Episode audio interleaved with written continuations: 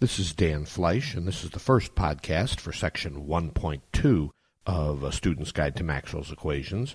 This section is about the differential form of Gauss's law for electric fields and begins on page 29 of the text.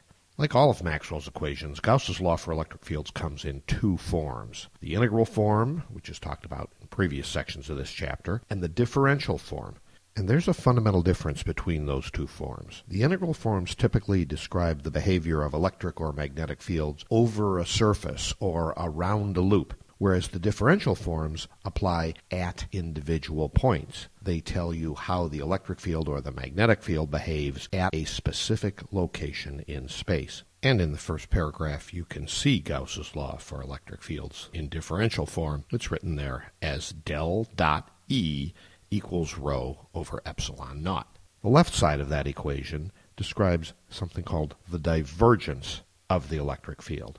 If you don't remember what divergence is, or if the notation del dot looks strange to you, bear with us. Those concepts are described in detail later in this chapter. If you've worked through the earlier sections of this chapter, you should recognize both symbols on the right side of this equation.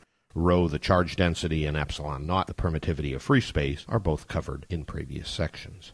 The meaning of this equation is provided in the box in the middle of page 29. It says the electric field produced by electric charge diverges from positive charge and converges upon negative charge. So if at some location in space there's positive charge, that means that the electric field diverges from that point. And if at another location in space there's negative charge, the electric field converges upon that point.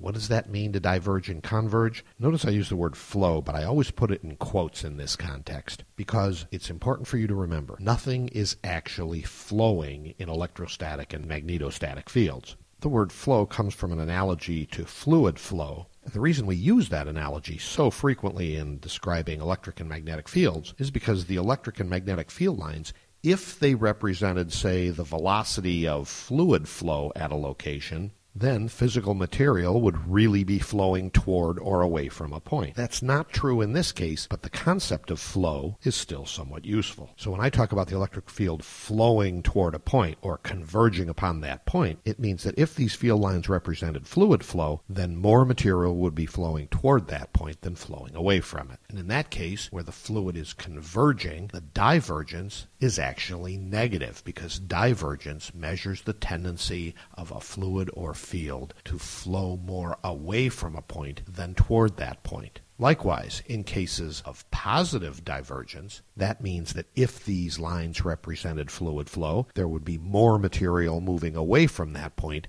than moving toward it. The last paragraph on page 29 simply summarizes what I said earlier about the differential form of Gauss's law applying at a point, whereas the integral form applies over a surface. On page 30, you will find the expanded view of Gauss's law for electric fields. This is where you can see the meaning of each symbol called out, and as you'll see, we have the differential operator called del, which is a vector operator, the dot, which is not a simple multiply, it turns that del into a divergence, and the electric field in newtons per coulomb. On the right side, the charge density in coulombs per cubic meter and the permittivity of free space.